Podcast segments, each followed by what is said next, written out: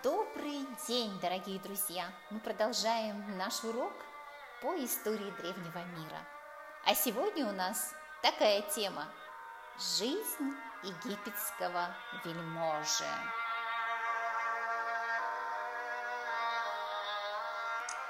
О чем могут рассказать гробницы вельмож? Дома египетских земледельцев и ремесленников давно разрушились от времени. Их имена забыты, и могилы занесены песком. Гораздо лучше мы знаем, как жили вельможи. Еще при жизни вельможи для него строили каменную гробницу, стены которой украшали росписями и рельефами – Египтяне верили, что все нарисованное и высеченное из камня чудесным образом может ожить. Поэтому вельможа приказывал изобразить на стенах гробницы себя, свой дом, жену, детей и все имущество, чтобы после смерти жить так же, как прежде, и даже лучше в усадьбе вельможи. Рассматривая изображения в гробницах, мы видим, что вельможа жил в большом и красивом доме. Дом стоял в саду среди цветов и фруктовых деревьев. Посреди сада находился пруд. В жару хозяин мог отдыхать у воды, наслаждаясь тенью и прохладой. Одежда вельможи из тонких льняных тканей. Когда он выходил из дома или принимал гостей, то надевал золотые браслеты, кольца, ожерелья с драгоценными камнями. В комнатах у него удобные кресла из резного дерева с узорами из слоновой кости, ларцы для драгоценностей и вазы. В надписях на стенах гробницы перечисляются разные яства, которые приносили вельможи при жизни и должны давать ему после смерти. Это всевозможные виды хлеба, печенья, жареная птица, мясо, фрукты и сладости, разные сорта пива. Развлекают вельможу музыканты и красивые танцовщицы. Слуги готовы выполнить все распоряжения вельможи. Ему даже не нужно ходить пешком за пределы дома. Рабы носят его на специальном кресле. В гробницу ставили и маленькие фигурки работников. Египтяне верили, что они оживут и будут трудиться в стране мертвых на своего господина. Служба вельмож. В надписях на стенах гробниц вельможи рассказывали о том, чем они занимались при жизни и какими милостями были осыпаны. Они надеялись, что в стране мертвых сохранят свое высокое положение и будут жить счастливо. Фараон давал вельможам различные поручения. Один распоряжался работами в царских каменоломнях, откуда привозили строительный камень. Другой вершил суд и расправу, разбирая дело о заговоре тайных врагов фараона во дворце – Третий следил за тем, чтобы земледельцы исправно сдавали зерно в казну фараона. Четвертый возглавлял военный поход в пограничную с Египтом область Азии. Когда вельможи выполняли волю своего повелителя, у них в подчинении были отряды вооруженных воинов, стражники, а также песцы – которые вели учет добычи или налогов. Вельможа во дворце фараона. Во время торжественных приемов фараон восседал на троне, держа жезл и плеть. Это значило, что в его руках было право властвовать и наказывать всех своих подданных. К правителю Египта приближались, подняв руки в знак обожания. Подойдя к трону, вставали на колени и падали лицом вниз, оставаясь в такой позе, пока фараон не прикажет встать и говорить. Обращаясь к фараону, вельможа заключал свою речь словами «Да поступит повелитель так, как будет ему угодно, ибо все мы дышим воздухом лишь по его милости». Все почести, которыми фараон одаривал вельможу, тот приказывал перечислить в надписи на стене своей гробницы. Часто знатные египтяне униженно называли себя ничтожными людишками, которые всем обязаны лишь благодеянием фараона. Мало кому выпадала честь находиться перед самим фараоном.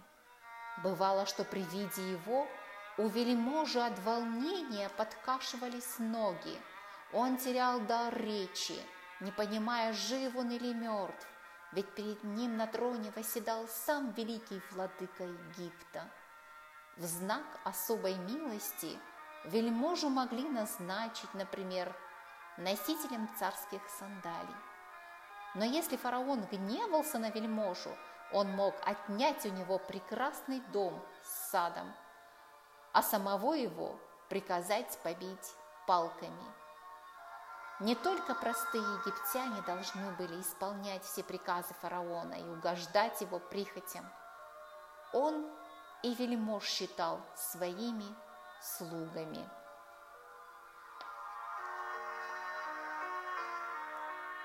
Приключения Синухета. Древнеегипетская повесть. Египетский вельможа Синухет сопровождал сына фараона во время военного похода. Он случайно узнал, что в лагерь прибыл гонец, сообщивший о смерти владыки Египта. Сын фараона тотчас же помчался в столицу, опасаясь, что кто-нибудь из братьев захватит престол. Сам же Синухет испугался, что между наследниками фараона начнется война, в которой он может погибнуть, и бежал из Египта. Он долго шел по пескам азиатской пустыни – задыхался от жажды, его горло пылало, и думал он, это вкус смерти. Но потом встретил Синухет пастухов, которые отвели его к местному князю. Тот полюбил его, поставил во главе войска и отдал свою дочь в жены –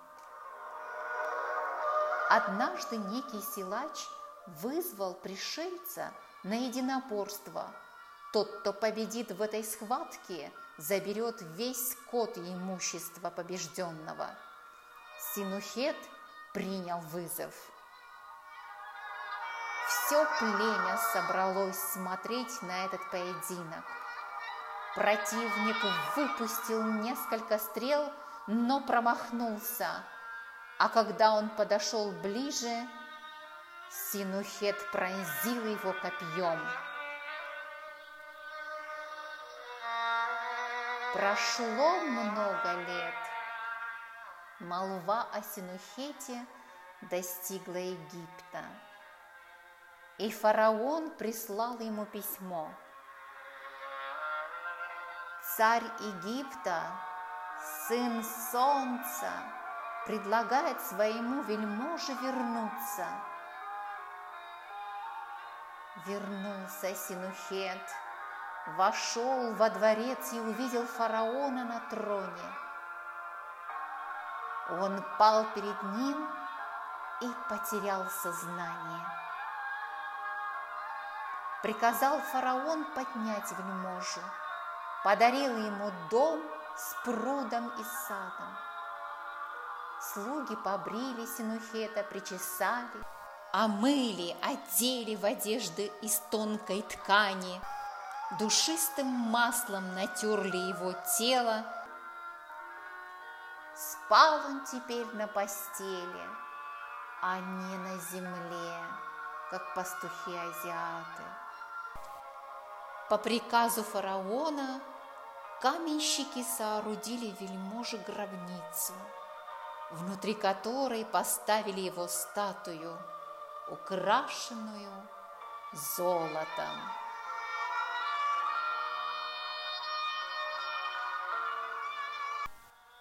А теперь подведем итоги.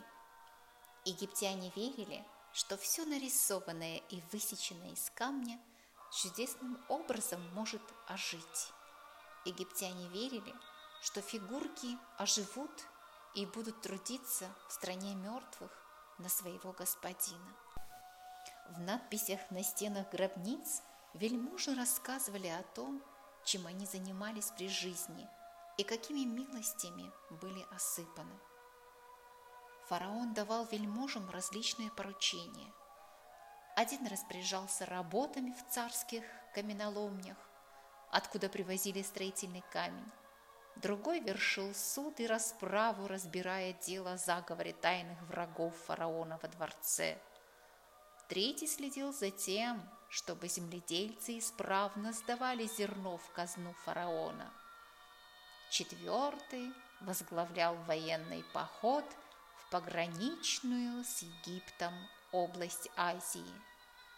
Когда вельможи выполнили волю своего повелителя, у них в подчинении были отряды вооруженных воинов, стражники, а также песцы, которые вели учет добычи или налогов. А теперь, дорогие друзья, на этом сегодня все. До свидания.